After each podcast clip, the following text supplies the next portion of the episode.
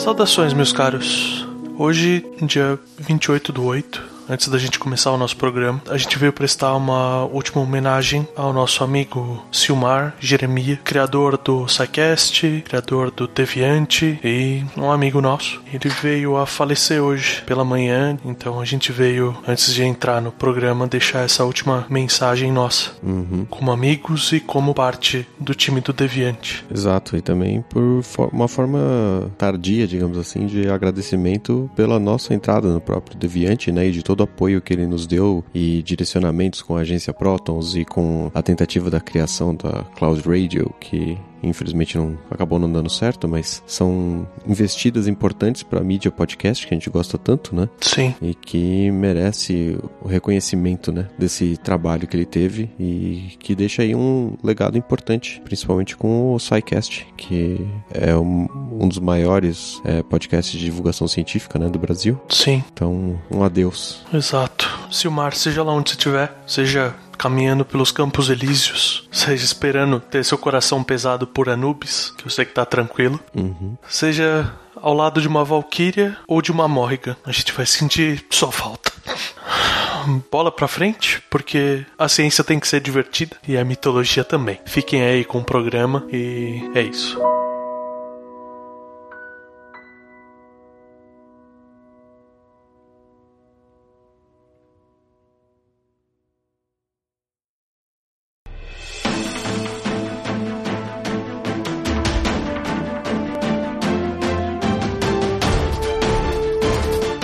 Você está ouvindo Costelas e Hidromel Mitologia para Todos.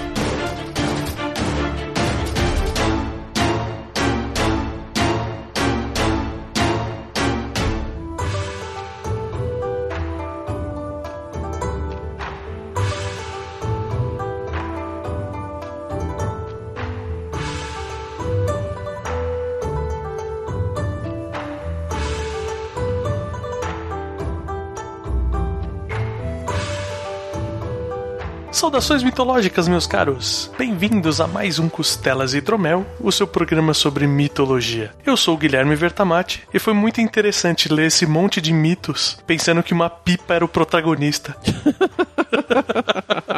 Tá bom. Cara, ficava tudo muito melhor, cara. Eu sou o Renato Seveniani e vamos logo que o negócio aqui tá ficando tengo. Desculpa, tenso.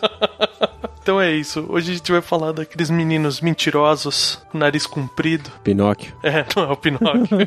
Hoje a gente vai abordar um- uma das criaturas mais famosas da mitologia japonesa, que são os Tengus. Exatamente. Os narigudos, máscaras bacanas. Eles se dariam bem no mundo atual, né? De redes sociais e tudo, porque eles são contra a religião.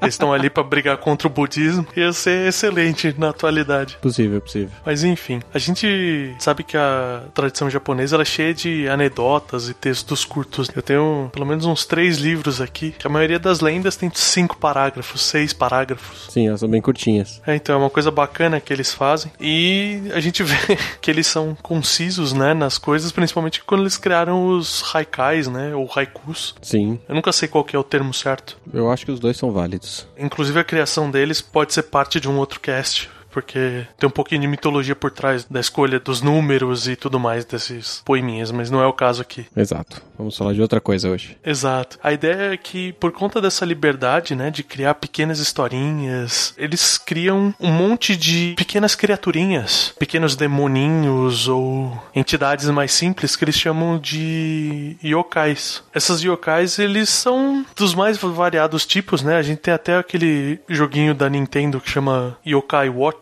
É tipo um Pokémon só que é de fantasminha. E um desses yokais, né, ou, ou melhor, seria a tríade principal desses yokais são três animais, né? O kite, né, que seria tipo um papagaio, a raposa, Aham, raposa é famosa pra caramba. exato, e o tanuki. Eu não sei se é bem um guaxinim, né, mas é algo parecido com isso. Sim, exatamente. Eles traduzem como raccoon em, em inglês, né? Então a gente pode traduzir em guaxinim por português. Ah, então, olha só. Essas três criaturas, elas elas aparecem em milhares de lendas. Sim, e aparece no Mario também. Sim, sim, o Tanuki Mario é famosíssimo desde o Mario 3. Exatamente. Muito divertido jogar com ele. Que inclusive tem o poder de transfiguração para ele parecer uma estátua budista. Isso. É alusão a um poder que os Tanukis têm mesmo, né? Aliás, os três têm poderes de metamorfose para causar problemas, né? Para fazer traquinagens ou no caso dos Tengus, né, que a gente vai ver que eles evoluem desse pássaro.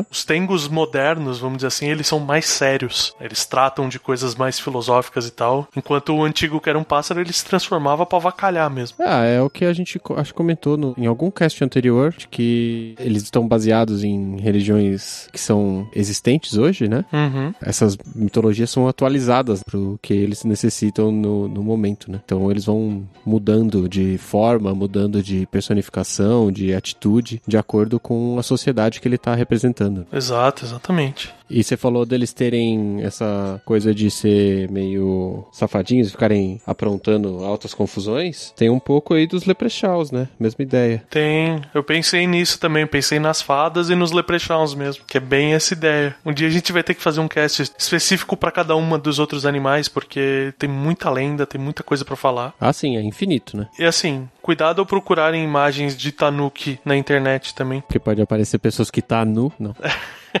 Quase isso. A maior característica dele, enquanto do Tengu é o nariz enorme, o do Tanuki é o saco enorme, né? Então, em, em espanhol ficaria bom, ele é um boludo. Ele é um boludo, exato.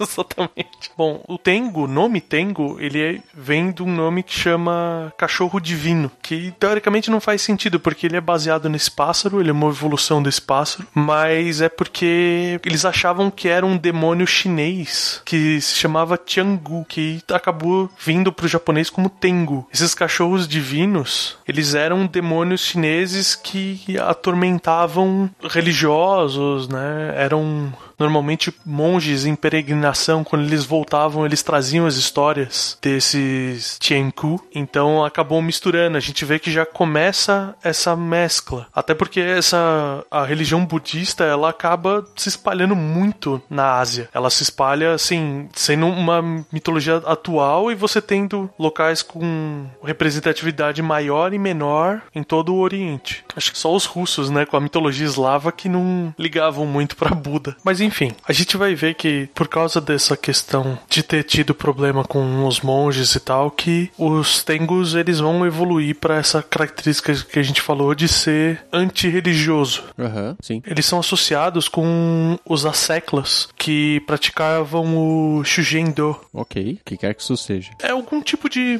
magia, feitiçaria, seria. Me passou a impressão de que é algo pagão. O que o pagão pro cristianismo seria esse Shujendo pros budistas. Ah, tá, lembrei agora. Shugen, se eu não me engano, é mago em japonês. Então é o caminho da magia. É, tanto que no D&D, aquela versão do livro do D&D pra coisas orientais, Uhum. os magos e sorcerers que tem é Shugenjas. Sim, sim. Eu jogava um RPG chamado Legend of the Five Rings, que era sobre samurais. Então você criava clãs de samurais e tal. E aí, se você era mago, você era um Shugen. Isso, isso. Então ele tem essas características, né? Além disso, os Tengus é considerado que eles têm vários poderes. Além da metamorfose, eles conseguem voar, Uhum. teriam uma força física enorme, Sim. fazem pequenos feitiços e são mestres marciais. Habilidades com ki, lutas e tal é bem conceituado entre eles também. Uhum. É, em uma das fontes que eu tinha visto, eles eram até mentores para as artes marciais, assim. Uma coisa bem curiosa. É, então, tem algumas lendas bem interessantes que falam assim: quando um Tengu escolhe você pra treinar, você aprende super bem e tudo mais. E tem aqueles caras que vão atrás dos Tengus na floresta e eles dão uma zoada, tipo, eles ensinam os feitiços todos errados, sabe? Dão uma avacalhada na pessoa. Então tem, tem a lenda da galera se ferrando por causa disso. Muito bom, muito bom. Tipo, o cara quer se transformar em A e na hora H ele vai e se transforma numa coisa completamente diferente que não tem nada a ver, sabe? Sim, sim. Bom, seguindo aqui, como você comentou, né, os Tengu são inimigos da religião budista, né? Uhum. Uhum. E a história deles é que eles passam o tempo todo tentando chamar as pessoas pra fora do caminho, né, da iluminação. Aham. Tipo, as pessoas estão lá seguindo o budismo e tentando ser boas pessoas, pessoas iluminadas. E aí o Tengu é o, digamos assim, é o demoninho em cima do ombro que fica falando: não, não, vamos pra aquele lado, faz outra coisa. A tentação pra Isso, causar tentação. discórdia. Ela fala.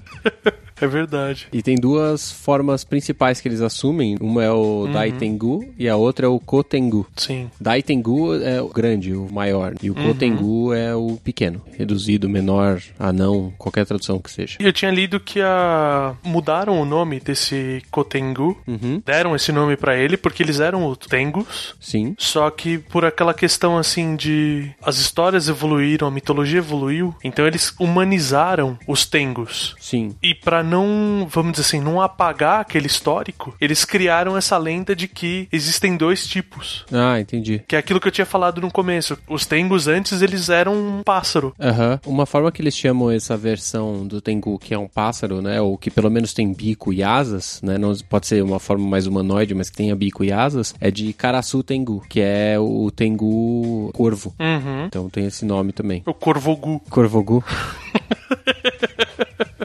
É legal, porque hum, eu achei um jeito interessante, uma solução interessante que eles tiveram pra não perder essas histórias. Sim, uma boa forma de fazê-lo, né? E como as histórias dos Kotengus, eles eram mais bobinhos, mais simplórios, Sim. eles trouxeram como se eles fossem servos de uns Tengus mais fodas, né? Que são os Daitengus. Sim, justo. É uma forma de hierarquizá-los. Sim, sim. Muito bom. É interessante que a- as histórias iniciais deles têm muitas semelhanças com as histórias dos outros yokais, né? Porque eles podem ser classificados ou não como yokai, como a gente já falou anteriormente. Sim. E por volta do século 9 e 10, eles eram considerados como demônios trapaceiros, normalmente residindo em montanhas ou aos pés das montanhas. Certo. Provavelmente nessa hora que eles eram demônios menores, digamos assim, eles tinham essas características de ser um negocinho um pouquinho mais. Não é bobo, mas seria mais ou menos algo nessa linha.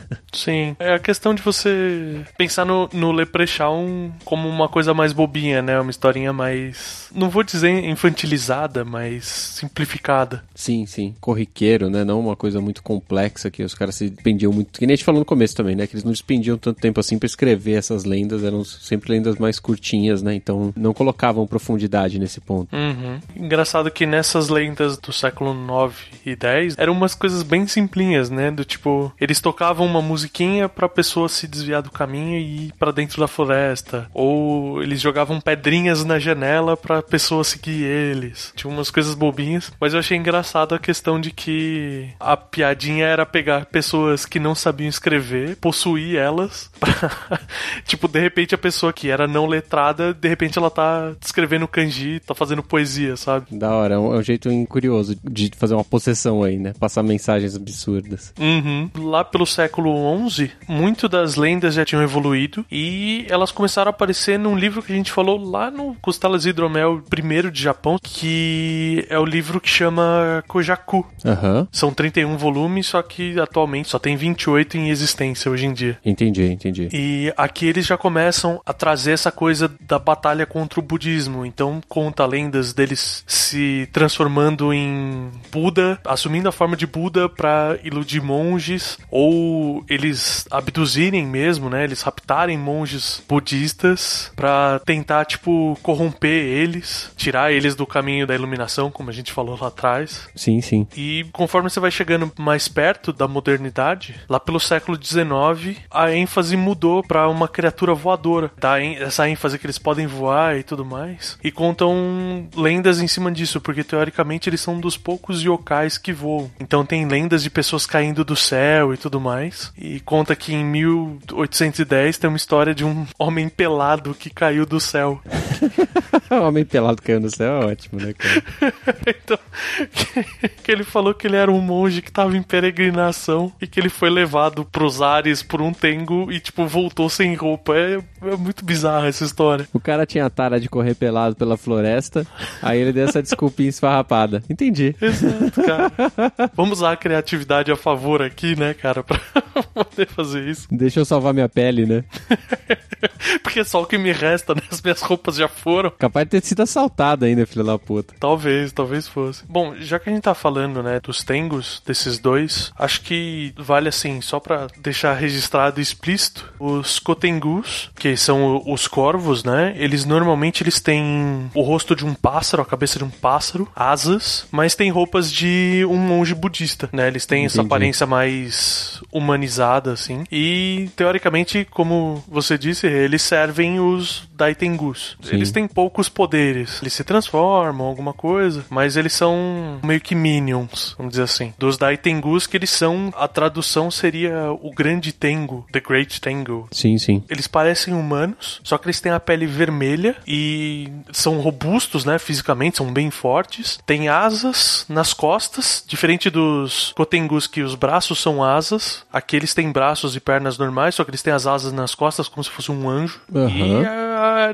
característica do nariz enorme, né? É, essa é a característica principal, né? Que sobrevive até hoje. É, então, que falam que quando eles humanizaram, pra não perder a questão do bico que eles tinham antes, como pássaros, eles trouxeram essa questão do nariz enorme. Sim. Quando fala do bico gigante, eu penso naquela máscara veneziana, manja? Sim, dos médicos. Isso. Aham. Era muito louco. Eu imagino os tengus desse jeito. Né? Uma boa. Um lugar onde tem um Tengu full power, assim, que dá pra ver, acho que tem na Netflix ainda, é num anime em CGI que chama Gantz ou, ou Gantz Zero, não tenho certeza. Ah, legal. Inclusive, pra quem gosta, assim, eles têm yokai pra todos os lados. Os caras ficam enfrentando yokais, assim, e é bem violento, tem um monte de sangue e tal. É bem gore, assim. Saquei, saquei. E vale muito a pena, cara. Porque ele tem essa coisa da arte marcial, que nem sem dar spoiler. Aham. A luta, assim, a maioria dos yokais, eles estão meio que avacalhados sendo caçados lá. Esse não, esse ele luta de volta mesmo. Ah, saquei, Tá ali saquei. pra dar porrada de volta nos caras. Mas enfim, eu acho, lendo sobre, uma dessas características, né, de ser poucos yokais voarem e os tengus particularmente voam, além da forma de pássaro que eles vinham, era porque na China, o que eles consideravam os Tianku originais eram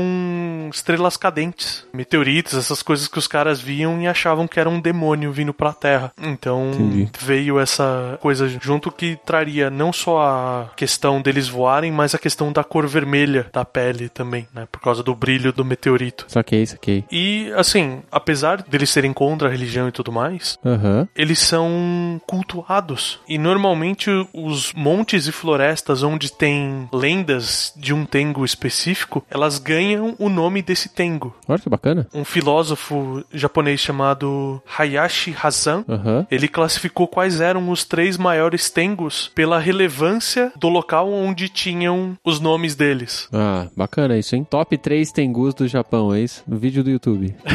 exato, exato. Quais são os seus top 3 tengus? E ele fala que o primeiro, o mais fodão de todos, é o Soujoubo de Kurama, que fica em Kyoto. Sim, ok. O segundo é Taroubo, que é de Atago, também em Kyoto. Legal. E o terceiro é Jirobu de Hira, que é são algumas montanhas que ficam a oeste do Lago Biwa. Bacana. E são lugares legais. Se você procurar na internet, né, imagens e tal, você vai ver que esses lugares têm um visual muito bonito, sabe? As pessoas vão em peregrinação, obviamente não, a maioria não adentra muito, mas elas andam pelas beiradas das florestas, né, no sopé das montanhas, pedindo proteção para esses tengos, né? Assim como os pagãos, eles têm os próprios rituais, têm os próprios cultos. Essas pessoas também que seguem essa esses shugenjas, eles têm essa ideia de pedir proteção para os próprios tengos. O que eu tinha lido era que é, alguns acreditavam que os tengus eles puniam pessoas arrogantes. Ah, que legal. Então pode ser que saia nessa linha aí. As pessoas estão pedindo uma proteção, um auxílio, porque esses tengus punem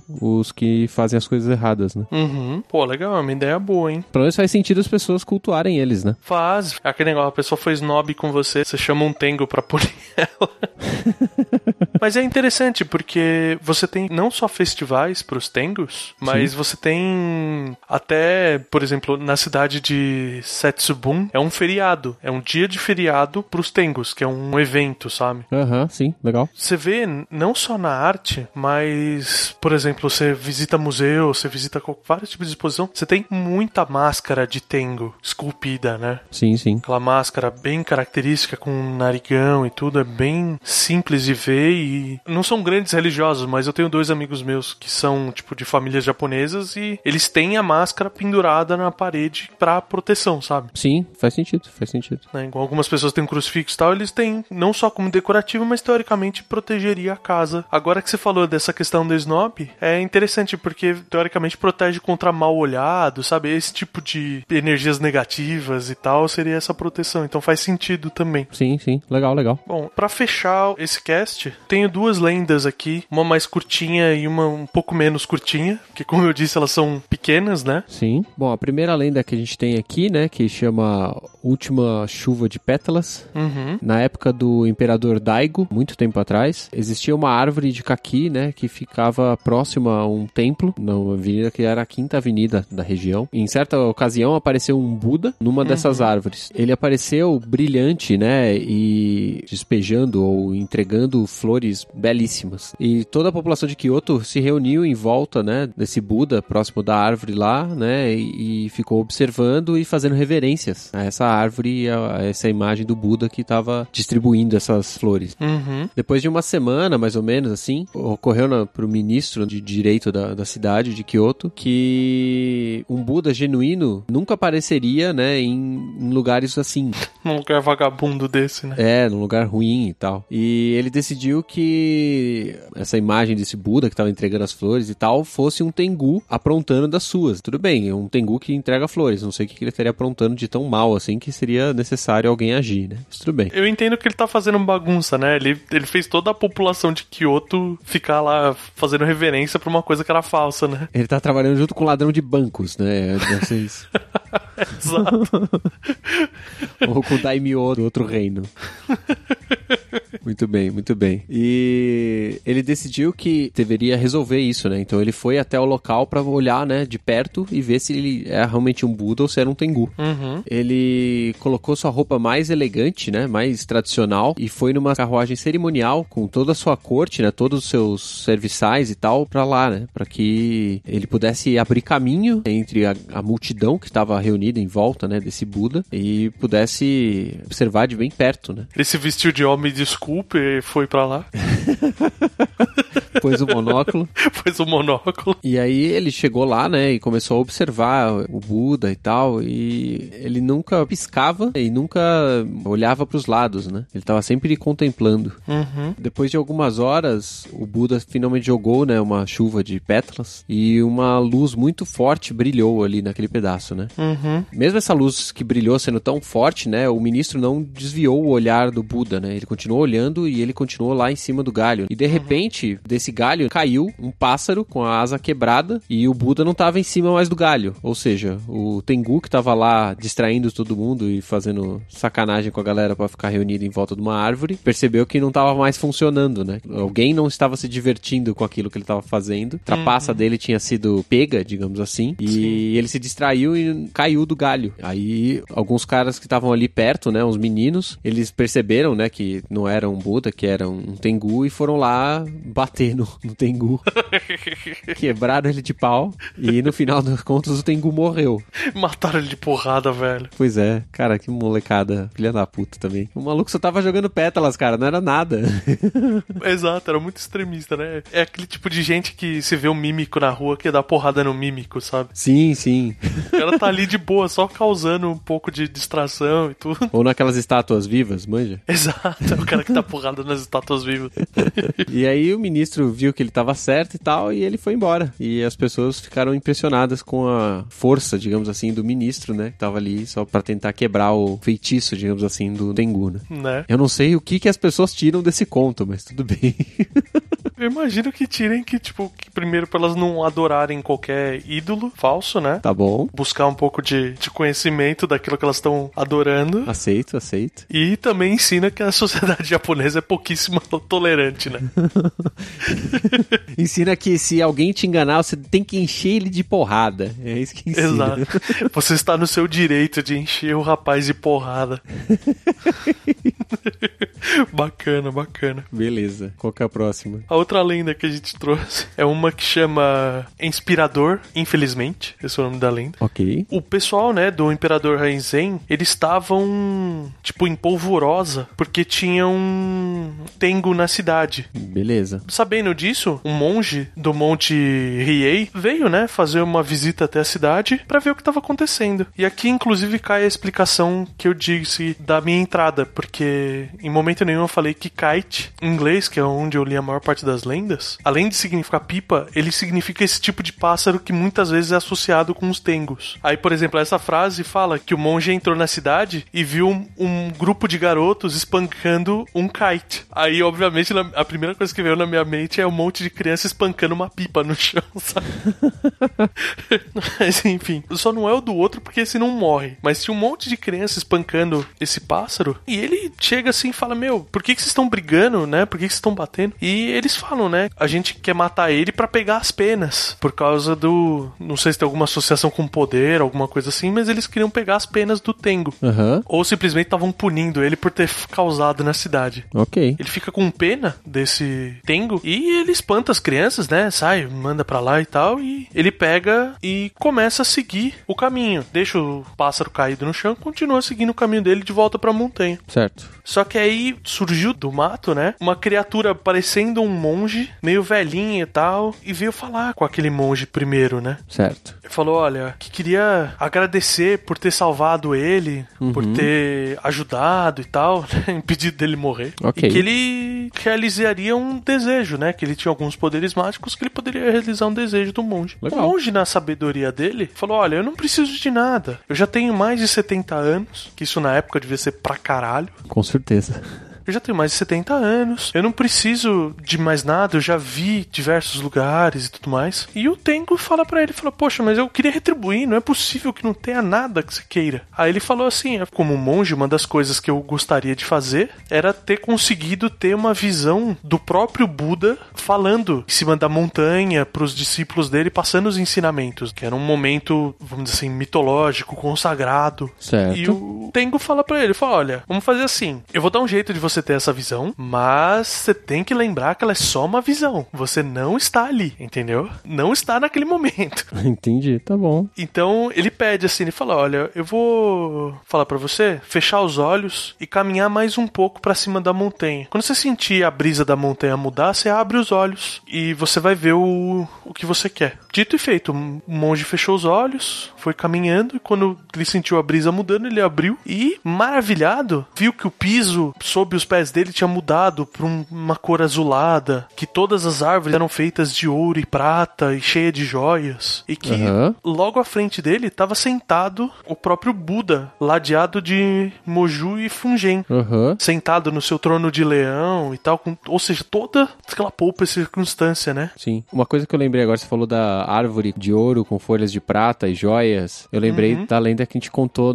em algum cast anterior, que a princesa pediu prêmios impossíveis pros cinco pretendentes dela, lembra disso? Lembro, lembro. Então, ó, esse cara podia ter salvado e ter casado com a princesa com 70 anos aí, ó. Que da hora. Né?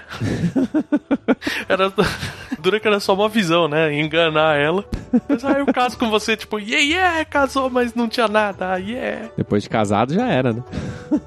Depois casou, casou, né? Mas enfim, ele viu ao redor dele uma multidão de pessoas escutando as palavras do Buda e ele ficou super maravilhado com aquilo. Ficou tão maravilhado que ele esqueceu que ele estava só dentro de uma visão. E ele se ajoelhou perante aquele Buda e falou fervorosamente com ele. Sim. Deu todo o depoimento da fé dele. Uhum. Nesse momento, tudo ruiu. e na frente dele só tinha o Tengo puto da vida, Uhum. quase morto na frente dele, Sim. falando que o monge era um ingrato, que ele acreditou tanto naquela visão, Aham. que ele tinha sido tão fervoroso na fé dele. Sim. Que ele atraiu santos e outras entidades budistas que vieram e puniram o pobre Tengo que tava usando aquela visão. E espancaram ele mais do que as crianças.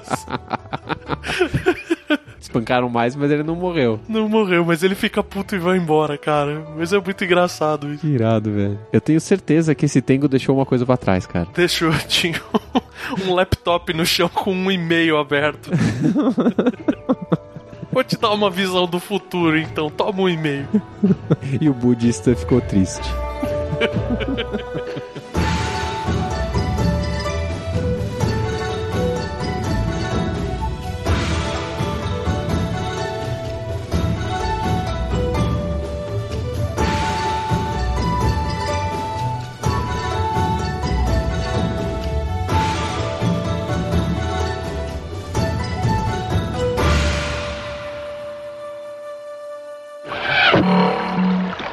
Message for you, sir.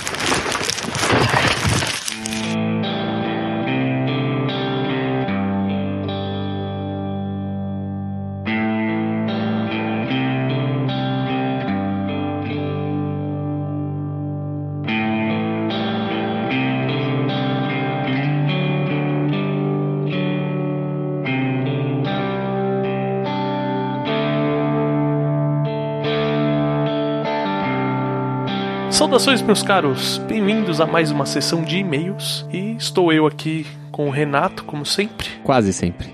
É, quase. Foi, foi, uma falha, foi uma falha. Se você quiser entrar em contato com a gente, eu recomendo principalmente usar os próprios posts Sim, faça comentários nos sites, tanto no meialua.sexy quanto no deviante.com.br. A gente vai ler dos dois, dos dois portais. E, inclusive, eu tenho me policiado para responder todos. Porque a gente não dá conta de ler todos, mas todos são respondidos e às vezes viram interações, que é a parte mais legal. Sim, sim. Então, se você quer comentar e interagir com as pessoas e gerar discussão, o post é o melhor lugar para você fazê-lo. Exato. Se você quiser mandar e-mail, em vez daquele e-mail gigante que a gente usava anteriormente, manda no contato arroba meialuaprafrentesoco.com, tá? Não é ponto .br, é só ponto .com, que a gente vai ter mais acesso lá, que a gente está trocando de servidor, certo? Exatamente. Para finalizar, tem as nossas redes sociais, o Facebook não importa mais ter uma página lá. Sim, a gente responde também lá, tá? Toda vez que responde. faz um pop-up lá pra gente, a gente responde. Exato. E o Twitter, que é o arroba CEHcast. Exatamente. Contatos dados, vamos ao que interessa, ler comentários. Vamos ao que interessa. Como de costume, a gente começa pela casa antiga. Sim. Vou começar por um comentário aqui do Meia Lua, do Naruhito Saito. Boa. Ó, calhou, hein? Calhou. O japonês não cast japonês, olha que bonito. Escolhido por acaso. por acaso. Ele começa, e aí, beleza, sou o Saito. Meu primeiro comentário aqui. Aê, seja bem-vindo. Bem-vindo. Cara, como eu adoro escutar sua mitologia dessa forma, com piadas ruins, né? dessa forma, em português, né? boa, boa.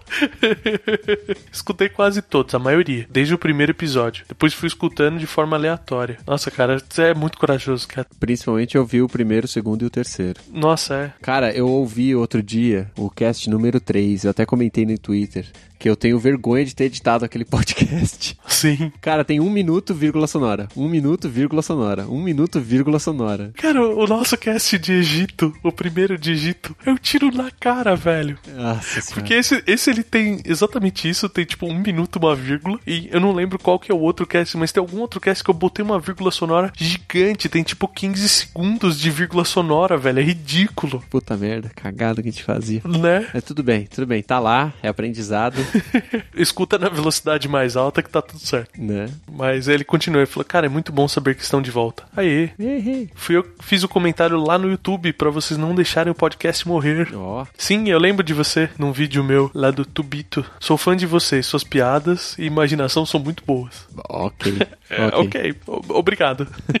obrigado pela dedicação de vocês. Mitologia celta e nórdica são as minhas preferidas. Celta é amor, sempre. São boas escolhas. São. Adorei essa mitologia escocesa. Um país que ainda quero conhecer. Muito obrigado. Cara, vá. É muito foda. Escócia é muito, muito foda de ir, cara. Não fui ainda, mas tem whisky, né? Então isso já justifica. Tem. Whisky, castelos e ruivas, cara. Né? Tem que ir. Se, se não chovesse 25 horas por dia, seria perfeito, né? Ah, sim. é muito legal. Eu tinha uma tirinha quando. Momento, me desculpe, né? Quando eu morava na Inglaterra, mas tinha uma tirinha que, que era de toda essa região uhum. que falava assim dias normais, né? Aí tem a pessoa toda encapotada, assim. Belo dia de verão. Tem a pessoa encapotada do mesmo jeito, só que tem menos gotinhas caindo, sabe? Genial. E ele termina com uma coisa que eu zoei porque saiu sem querer, mas ele termina com atenciosamente, sai. valeu, Saito. Valeu, cara, valeu. Eu vou ler aqui o comentário do Sr. Panda, também conhecido como Júnior Cabeludinho. Ó. Saudações mitológicas pra vocês. Aê. É, saudade estava eu de vocês e mandar uma mensagem. Ó, Ó. não estava apenas com saudade dos casts, com saudade de escrever comentários. Olha que bonito. Esse é um cara que eu gosto, velho. É comunicativo. Ele escreve assim: Eu sou claro e imaginativo. Conforme vou escutando, crio imagens e assim absorvo o conteúdo melhor. E é fantástico imaginar conforme vocês contam. Parabéns. A gente deve gerar cada imagem na sua mente, cara. Desculpa. É, no final, a lenda dele é, tem os leprechauns e, sei lá, alguém pelado correndo pelo campo, né? Tipo, aleatoriamente. assim. Exato. Tem sempre alguma referência inadequada no meio da história. Se algum dia ele for contar pros filhos dele, né? Ele vai contar, então, e aí tinha um leprechal e ele andava pelo campo e de repente surge uma pessoa pelada. A gente devia mudar o nosso de, em vez de mitologia pra todos, é mitologia. Então pode. Ele continua aqui. O que mais gostei é da forma de realmente passar uma lição através de um conto. Isso faz realmente ficar simples a compreensão das necessidades para se passar a qualquer pessoa e para quase todas as idades sem problemas. Uhum. É verdade. Nos, nos tempos antigos era literalmente para qualquer idade. Quem estivesse ouvindo estava ouvindo. Sim. É uma coisa que a gente perdeu nos dias atuais de desprezar fábulas e contos e coisas desse tipo. É porque agora não pode mais atirar o pau no gato, cara. Não, é. Agora tem que tomar cuidado. Então, quanto mais fábulas que você vai ter o a Chapeuzinho sendo comida pelo lobo. Tudo errado hoje em dia, né? Não é tudo errado, mas é muita coisa estranha.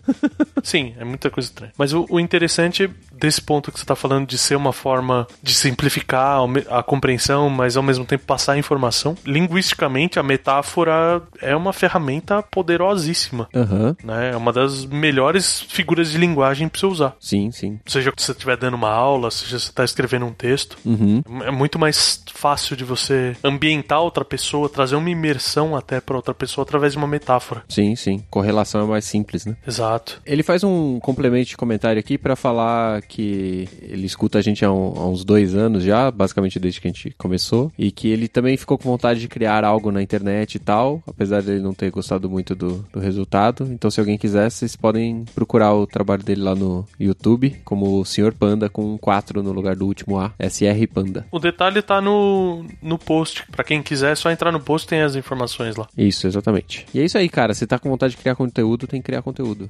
Se no começo você acha que tá ruim, a gente tem certeza que no começo é difícil de fazer Sim. e que você vai pegando o jeito e ac- acerta. Por mais difícil que seja, e se você quiser fazer isso e continuar fazendo isso, faça no seu tempo, quanto você conseguir, do jeito que você conseguir. Exato. E você ter consciência do que já não te agrada nos primeiros episódios já é um caminho muito mais avançado do que a gente tinha, por exemplo. Porque eu editava Costelas e achava que eu tava sendo o rei da cocada. É, não, eu vi o curso aqui online do do Léo, do Radiofobia, agora eu sou fodão, velho. O cacete. Vou editar pra caralho.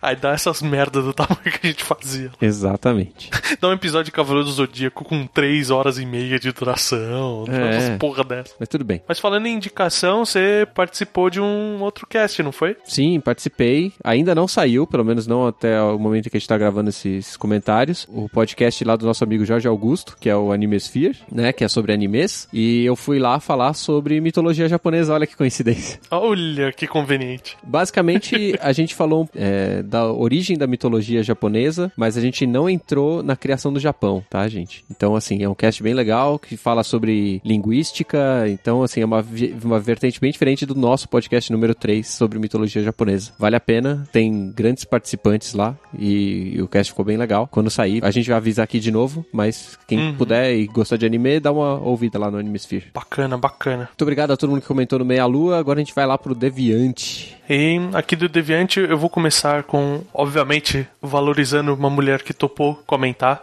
que é uma coisa que, como eu sempre digo, aquece o meu coração. Ó. Ah, é, cara, não- dá pra ser um reino de cuecas aqui, velho. Não dá. não, não. Elas estão ouvindo. A gente tem certeza que elas estão ouvindo. então é por isso que eu fico feliz quando uma delas vem e comenta, entendeu? Eu faço questão de ler Sim, sim. comentário da Isa Próspero e ela fala: Saudações, caros. Costelas e hidromel quinzenalmente, nem sei lidar. Agradeça ao Deviante. Nem a gente. a gente sabe lidar menos ainda.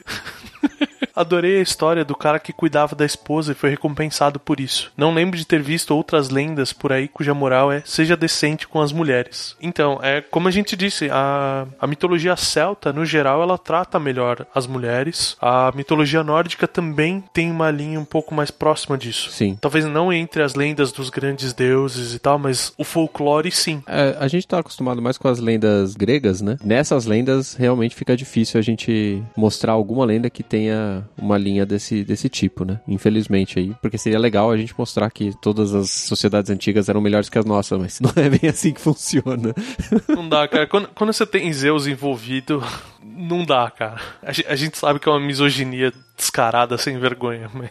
Sim, sim. Bom, mas nosso objetivo também não é ficar entrando em discussões sobre esse tema, porque a gente não é entendido desse assunto. A gente só tá aqui pra contar lendas. Exato. De qualquer maneira, a gente faz questão de trazer isso. E uma das justificativas lendo sobre isso, né? Quando eu fiz, ouvi seu comentário, eu dei uma pesquisada nisso, que eles valorizavam as mulheres porque as mulheres dessas sociedades elas lutavam também. Ah, faz sentido. Faz Na sentido. hora do aperto, tinha uma mina do seu lado na parede de escudo rugindo pro inimigo igual você, entendeu? Com um machado na mão, cara pintado igual. É, faz sentido. Faz sentido. Então isso elevava o, o respeito dos homens também, era uma coisa bem legal. Muito bem. E tem as lendas que são o contrário, né? Que a gente mencionou, às vezes a gente menciona em alguns outros casts também, que nesses casos, nessas mitologias, as lendas que distratam mulheres, normalmente o cara é punido. Sim, sim. Vide a, a Morgana matando o Arthur, né? Depois do descaso que ele fez com ela. Sim, sim. Eu não vou lembrar, mas a, a Isa tem um, um blog, um site, alguma coisa assim. Isa, deixa aí no comentário, porque aí no próximo a gente cita ele, por favor. Exato, por favor. Que eu não me lembro qual que era. Desculpa, minha memória não funciona tão bem. Memória funciona bem quando tem cola. Por isso que a gente tem pauta, né, cara?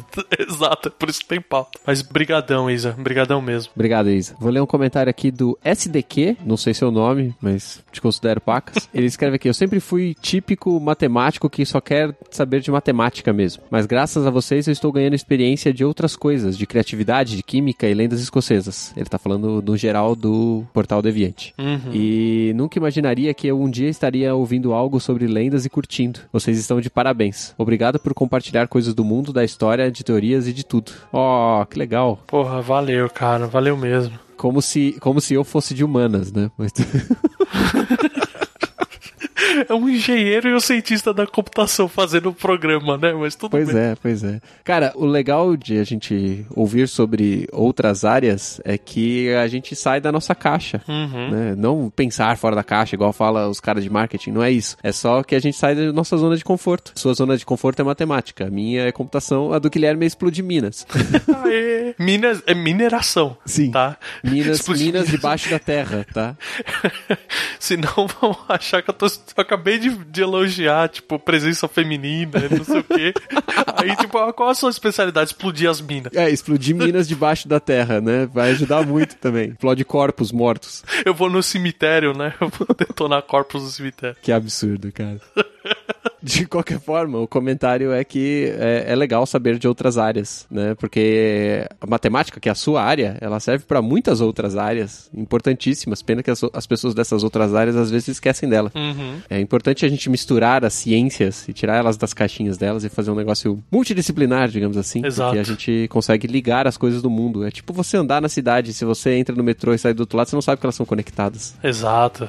É uma- ó, a gente falou de metáfora lá atrás, ó. Uma boa metáfora essa. aí. É, então, se você entra no, no começo da linha e tá num bairro, entra no final da linha e tá no outro, você não sabe como chega naquele outro bairro se não for de metrô, né? Uhum. Você não ligou o mapa na sua cabeça. Exato. É isso aí. Eu acho muito enriquecedor essa questão de escutar outras coisas, escutar de outras áreas. Às vezes eu escuto que nem aqui do portal. Eu escuto uns sidecasts que eu tipo fico, tá bom, eu entendi 10% do que vocês estão falando, mas beleza, sabe? Bola pra frente. Ah, sim, acontece. Principalmente se o Pena estiver explicando mecânica quântica. E fudeu. Por melhor que ele seja, ainda é muito difícil. Quem sabe se ele não usar umas metáforas, né? Ele usa, ele usa, ele é bom nisso. Ainda assim fica nessa difícil. Bom, muito obrigado a todos que comentaram, tanto no Meia Lua quanto no Deviante. Exato. Continuem comentando, vamos continuar respondendo todos no post. E a gente vai sempre escolher alguns aqui para poder comentar aqui no áudio, certo? Exatamente, gente. Continuem aí pra gente continuar essa discussão. Assim, se tiverem dúvidas e tal, aproveitem os comentários, gente. Sim, se vocês perguntarem coisas ali, a gente pode gerar pautas que sejam direcionadas àquilo que vocês querem também, certo? A gente já fez de várias pautas de indicações aí da galera. Sim. Te espera conseguir continuar fazendo isso. Mesmo se não for material pra uma pauta, com certeza a resposta ali a gente vai dar, entendeu? A gente vai dar atenção e vai responder ali no post. Exatamente. Mas por hoje é só, certo? É isso, meus queridos. Quem quiser um contato mais direto comigo e com o Renato, tem os nossos twitters. O meu é gvertamati e o do Rê é arroba setsunariu. Exatamente. Um beijão, meus queridos. Abraço.